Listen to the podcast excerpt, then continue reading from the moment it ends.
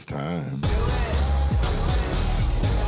On today's Force Report, I'll have Lisa Lamb from the 90s British group Peach Union. She'll be talking to us about her life as a songwriter, mother, and wife. Also, she'll be sharing with us how her family is forever connected to Nelson and Winnie Mandela. Be sure to subscribe by going to our Facebook, YouTube, and Instagram. Also, you can check us out at our website at MediaFanatics.com. Please listen in. It's time for the Force Report.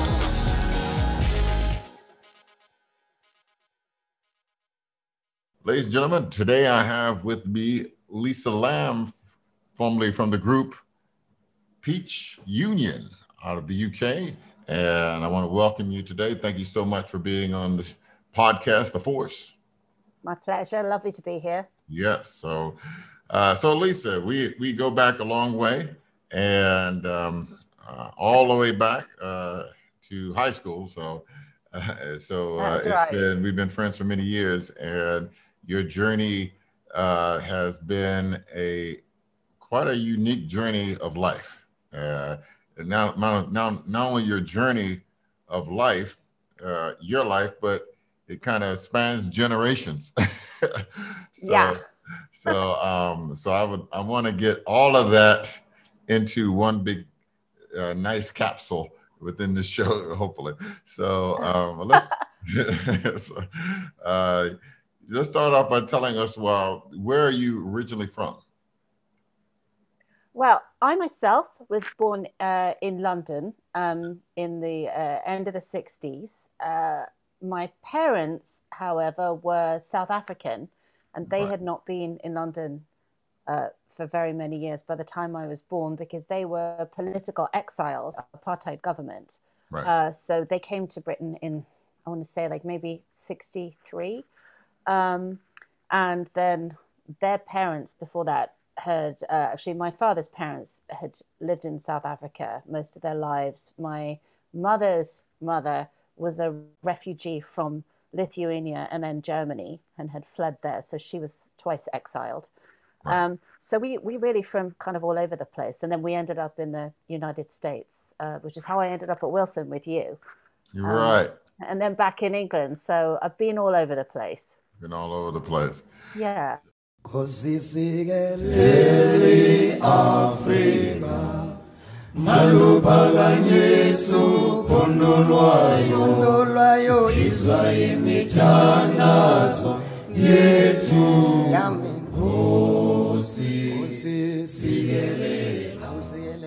Life in South Africa.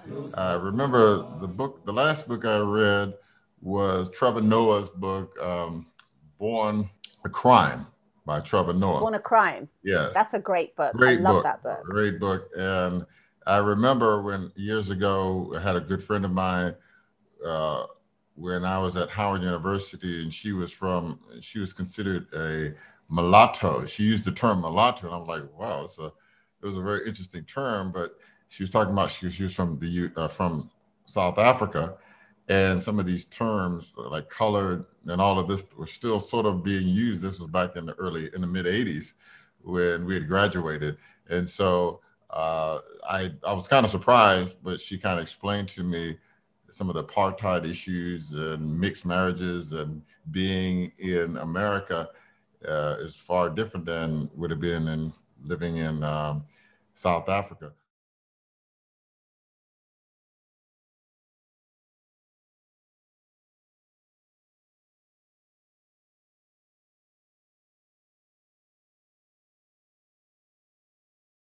So your father and your your parents and your grandparents, their connection to the Mandelas. Right. Well, uh, so the connection to the Mandelas is actually through my maternal grandparents. My oh. my grandfather on my mother's side was the uh, let me see, I think he was the general secretary of the South African Communist Party. Now, most people when they hear Communist Party are freaked out and think, "Oh my God, you know, bad people." Uh, mm-hmm Russians, Cubans, Chinese communists. But at the time, in the 1940s and 1950s, the South African Communist Party was the only political party who was in alignment with the anti apartheid movement and the African National Congress. And at the time, the ANC did not admit white people. So the white people who were in alliance uh, tended to be either the communists or big friends with uh, Nelson Mandela.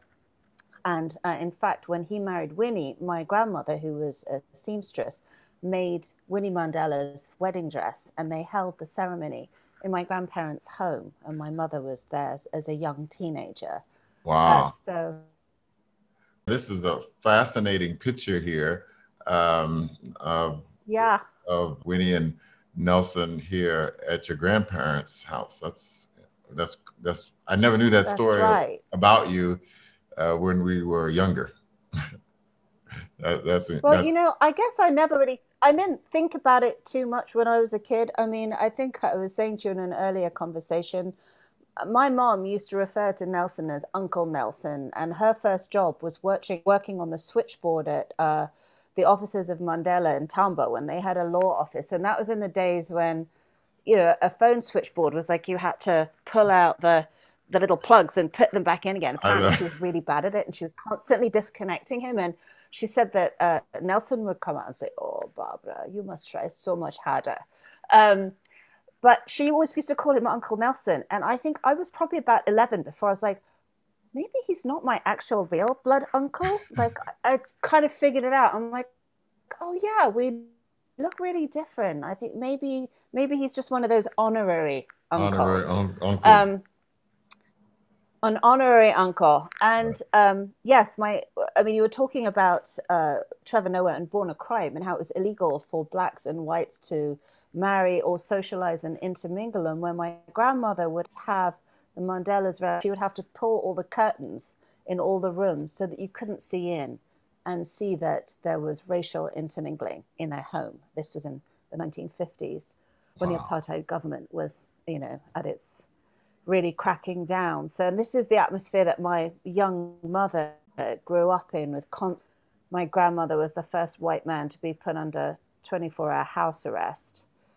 And then when my parents were at university and they met, so this is, I guess, uh, at the end of the 50s, my father came from a fairly ordinary, not political family, uh, but they met and they were, my mom and dad were very politically involved. And then my dad got uh, put into prison under the 90 Day Detention Act, where they could just grab anyone and throw them in prison for, without charging them. So Wow. he was in prison when he was 19 for 90 days. And while he was there in prison, my, my mom was there still seeing, my grandparents had been instructed by the Communist Party to flee into exile. So my grandfather was driven in a car, like under a blanket, to the border of Mozambique and then flown out. My grandmother left by plane. They went to England.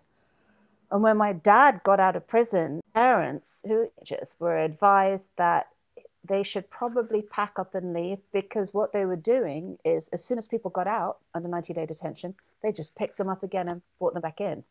wow. Now, my dad, he was so young, and although he was very motivated, he wasn't a serious insider. I mean, first of all, but he was white and he was young and from a sort of middle class family, so he didn't get tortured beyond.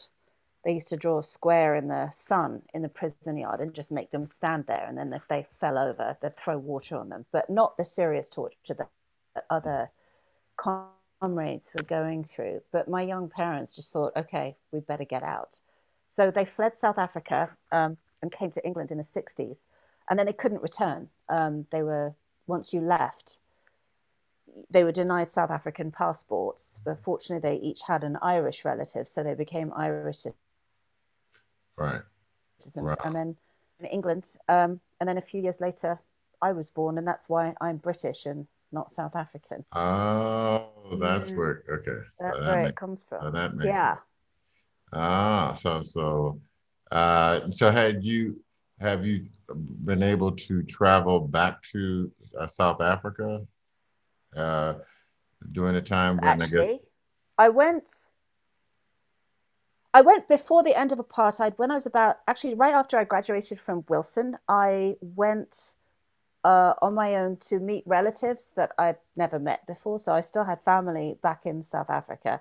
And you could see that the end was coming. So this would have been in I guess 1986 I went. Yeah. Um, and my mom actually was working in Washington um, with a, a lobbyist group. Actually, sh uh, and she was saying she worked quite a lot with uh, new president Joe Biden on sanctions against South Africa at the time. What disturbs me more than the policy that you call a policy is the rationale for the policy. The rationale for the policy. You set out four principles that you that you adhere to, and then you and, and I will go over them in a moment. Then you say on page 14, we must not become part of South Africa's problem. We must remain part of their solution. We must not aim to impose ourselves, our solutions, our favorites in South Africa. Damn it, we have favorites in South Africa. The favorites in South Africa are the people who are being repressed by that ugly white regime. We have favorites. Our loyalty is not to South Africa, it's to South Africans. And the South Africans are majority black, and they are being excoriated. It is not to some stupid puppet government over there. It is not to the Afrikaners regime. We have no loyalty to them. We have no loyalty to South Africa, to South Africans. And the fact of the matter is, we, I mean, I listen to this rationale first of all. It is the leaders of South Africa and their people, black and white, who have the majority responsibility. They must rise to it. Well, they are rising to it. They're rising to it. With the only thing left available to them with that repulsive, repugnant regime of Afrikaners there. And it's the only way they have. They've tried everything for the last 20 years. They begged, they borrowed, they crawled, and now they're taking up arms. The second thing, progress toward peace requires a timetable. Timetable, elimination of apartheid. What's our timetable? What are we saying to that repugnant regime? Are we saying you've got 20 days, 20 months, 20 years? We ask them to put up a timetable. What's our timetable? These people are being crushed. And we're sitting here with the same kind of rhetoric, the same thing we heard. We heard go slow. We heard we have to take care of the problem afterwards. We heard we You can't have- impose. You, you are totally misconstruing Let me the read in my- testimony that I gave. read first. Furthermore, Senator, let me say that I hate to hear a senator of the United States calling for violence. I'm not calling That's for violence. what you're doing. I That hate is to hear. exactly what you're I doing. hate to hear an administration and a Secretary of State refusing to act on a morally abhorrent point. I hate to hear this country. I'm ashamed that this country puts out a policy like this that says nothing, nothing. the closest thing I'd known about was, yeah, segregation in the United States. And being in DC, my my my grandparents who moved from the south up to the north, and my my mother and her mo- and her um, uh, sister and brother they grew up in what was called DC Chocolate City. so, so it was in one sense, at that time, DC was more definitely, it was more black un until I went to, until I met you at Wilson, which was, you went to a very, I think it was the school next to Sidwell Friends. And uh, that was the most diverse school in the, in the city, uh, where you almost had the United Nations.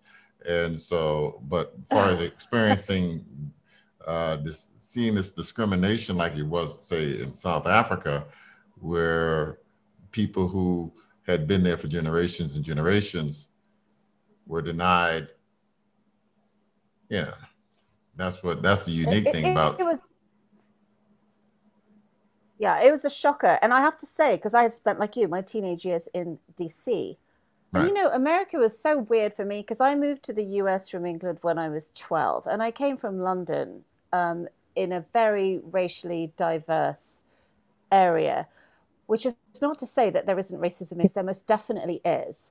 But i came from you know there was a period where there'd been a lot of racial tension in britain in the uh, early 80s late 70s early 80s and there was a lot of a movement for like the rock against racism movement and right, my school was very integrated and you saw a lot of integrated couples and you would be friends with whomever you know black people white people indian people just everybody or and all religion's not such a big deal in britain. And then moving to the us i first went to new haven where my mom was working at Yale initially, and it was like just didn't even talk to each other. It was very strange, and there was open hostility, which I found uh, weird. And then moving to DC, which was Chocolate City in the 80s, Yeah. and uh, when actually we were talking about Wilson, which was diverse, although still predominantly African American. Yes. Yes. Right. I'd say some kids and maybe 200 white, another 100 mixed of Asian Americans and some Hispanic kids. Um, but they'd done a big push to uh, integrate the public schools. So a lot of kids were, uh, although it was a white area that Wilson was situated in, they bussed in a lot of kids. Uh, my dad and my stepmom had uh, rented an apartment in what was a very newly gentrifying part of DC. I was actually one of the kids who was bussed in.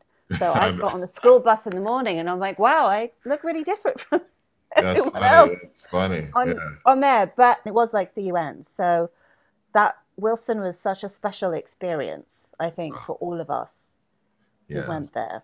Um, it was kind of amazing. And then to go from that and then go to South Africa, and it was like Whoa. very strange.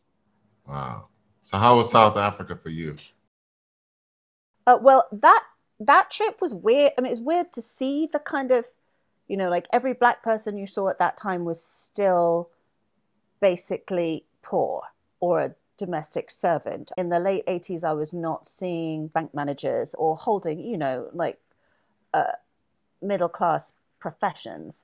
By the time I went back again, uh, let's see. So Mandela, once Mandela was released, there was this weird, quite nice program that the South African government held that all of the kids who should, who were children of exiled, who would have been born in South Africa had their parents not been kicked out, were then offered a passport and two thousand pounds to go to South Africa. So we were all in our early twenties with no money. We were like, woo! So all of these kids I grew up with in London, you know, and we were all a real mix, you know, black kids, white kids, Indian kids. Um, we all like, we'll definitely take two thousand pounds on a holiday in South Africa. Thanks very much. So we took our passports and we went. And by then it was definitely changing, and there was kind of truth and reconciliation, and there was an affirmative action and a push to get uh, black South Africans into business, into government. You know, it's a huge change, and that has only increased. I mean, sadly, I, I feel like once Madiba died, corruption has crept in. I have not many good things to say about Zuma.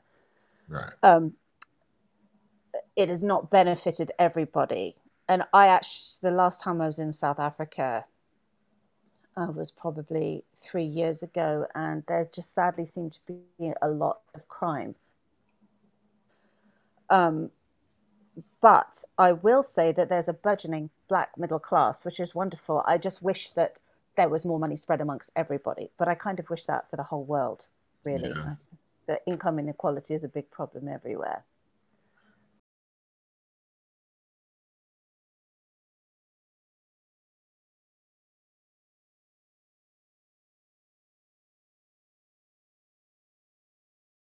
After graduation, well, um, I knew you. Yeah. We were in uh, chorus together. We were in madrigals. We were in, uh, I guess, a lot of musical thing, musical vo- vocal things together, uh, singing. And um, I, I know I went to Howard, and I think you got into a career. I know you got into a career uh, writing, singing, and tell us about that. How you your Well, journey yeah, to I- eventually get with Peach Union. Well, it was kind of a long, a long journey, but um, like uh, unlike you, Tony, I was not a very good student at Wilson, and I did enjoy chorus. Although you probably have forgotten that I, I kind of slacked out of that about halfway through the year because it was an early, it was like a zero period, and I just couldn't get up. Right. So I, I couldn't get there at seven thirty in the morning. It was to for me, and I was like, oh no, I'd rather sleep. And I spent most of my time at Wilson staring out the window, imagining how I was going to be this major rock star.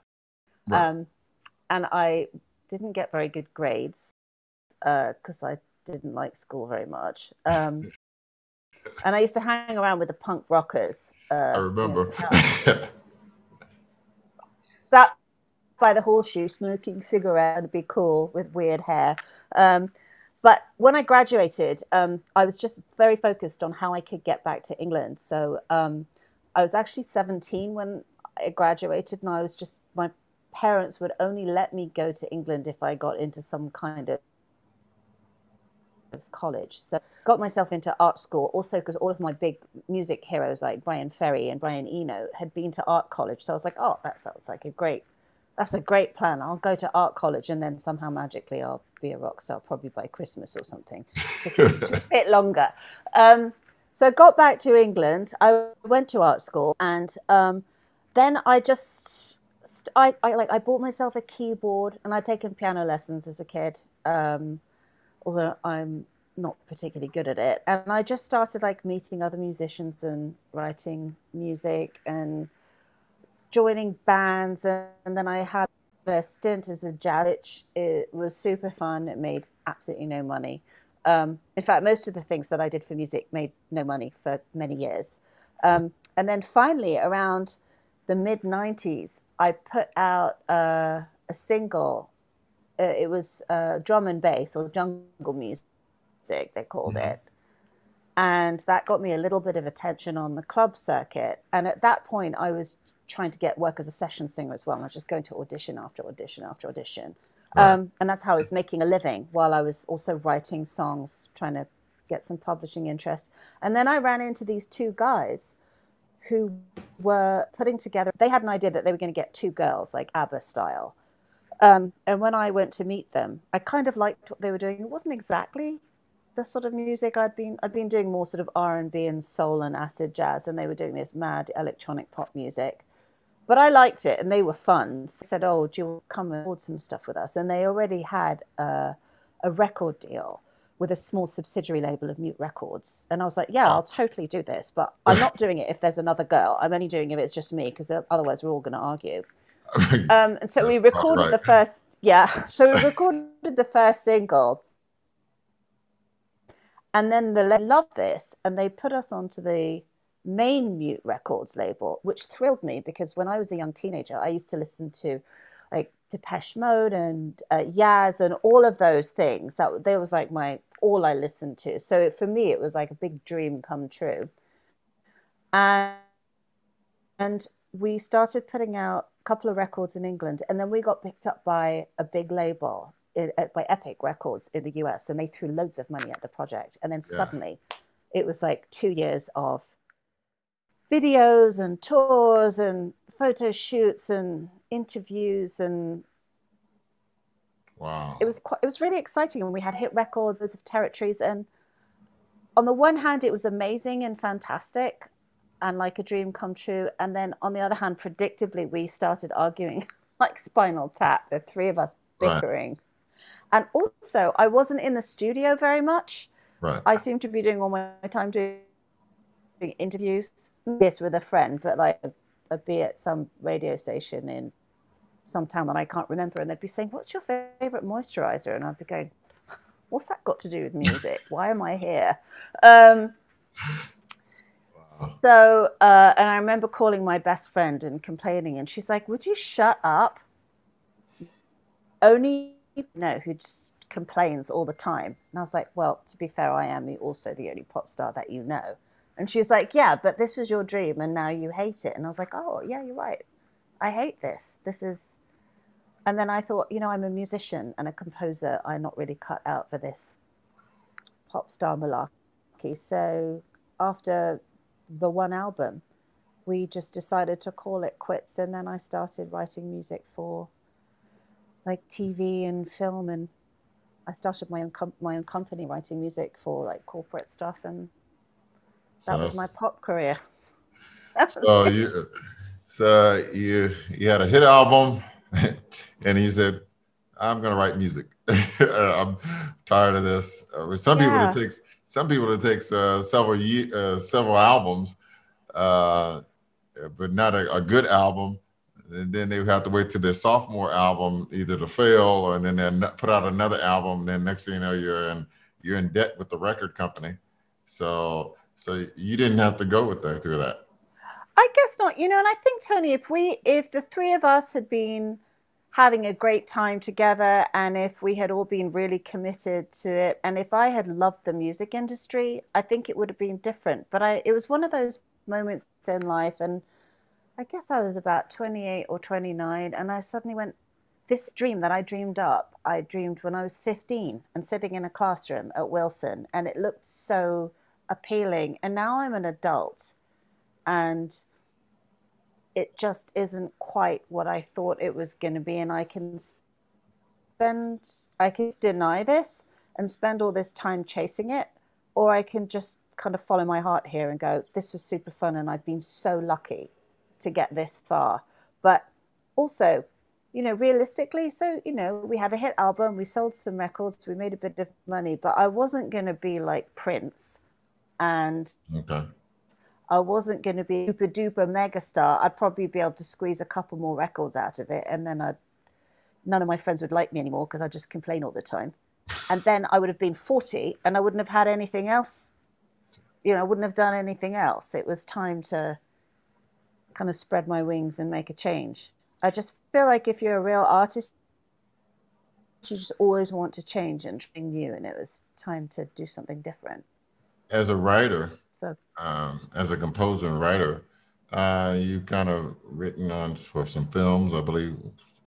I've written for documentaries. I've done lots of advertising, and I specialized for a while in those little like corporate stings, which a lot of people be like, "Oh, thanks very much for getting in my brain and ruining my life," stuff like that.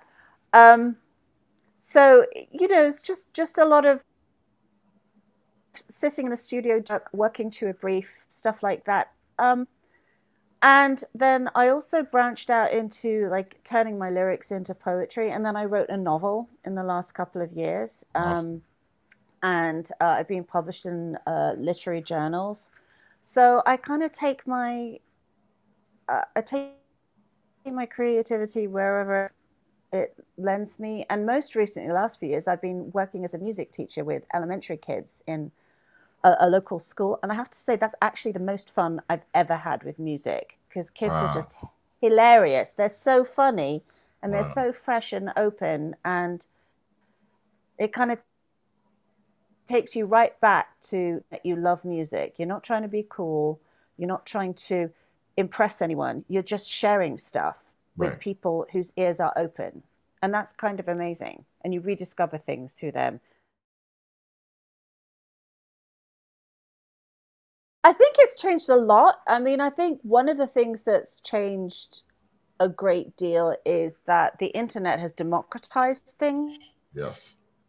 So it really is possible for artists to, uh, I mean, first of all, and I think this was true of our generation too, is that for us, it was financially possible to create your own music like in a little home studio. It maybe wasn't at the same quality as a, a published record, but you could certainly make a very very decent demo and then you know by nine, the mid 90s you could make something that sounded like a real record and produce right. it on your own right. by now any fool can do that on an ipad i mean it's amazing yes. what it's music done, technology has done well uh, you know i'm working with artists and you and i work on we're working on projects together and it used to be at one point either you had to fly here or something like that and get in the same studio if you're in the 80s to work together. Now I can send you whatever I need to send you via email and you send it That's back it. to me. Exactly. So I think that, that that is a huge sea change.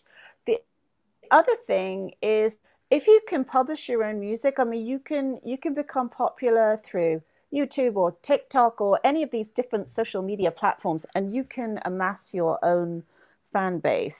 Right. Um, and you know the music, the big record companies are kind of dinosaurs. It does mean that the onus is on the artist to be their own publicist, and not every artist is good at that or wants mm-hmm. to do it. I mean, I always hated that. Right. Um, so that there still remain jobs to be done by all kinds of people.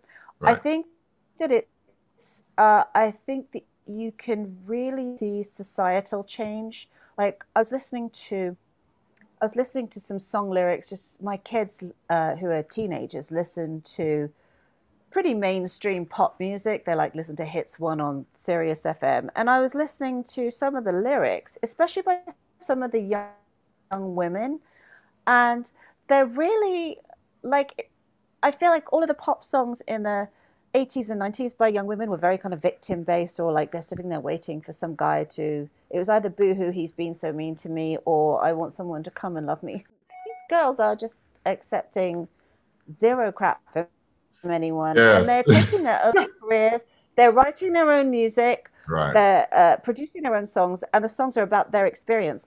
And I want to be quite clear that I always knew women who were writing that kind of material. I mean, I was, my friends were, uh, women older than me had been doing that in generations before, but nobody would publish it, taking a song that had more of a, uh, for want of a better word, a feminist slant to it to a record company and them saying, we just don't think that a girl who looks like you should really sing a song like that. And I felt my head explode with rage. I wanted to kill someone.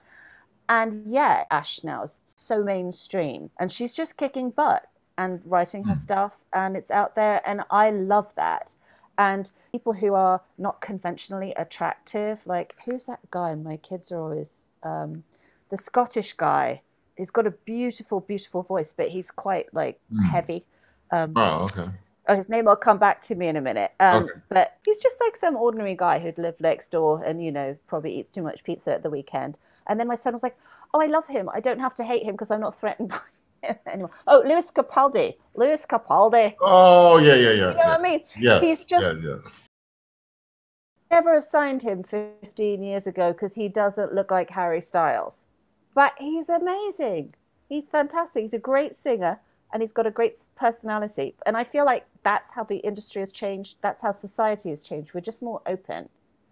And Well- it's more about talent and less about appearance and how they can package you.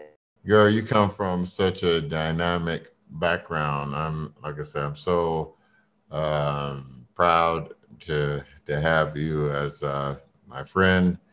Uh, love you with all my heart. You're a good. You're, you you're- Same you're- here. Yeah, yeah, yeah. And so uh, go all the way back. So uh, I'm looking forward to once this COVID stuff goes gets over, uh, meeting meeting your husband finally, Yeah. uh, and your kids.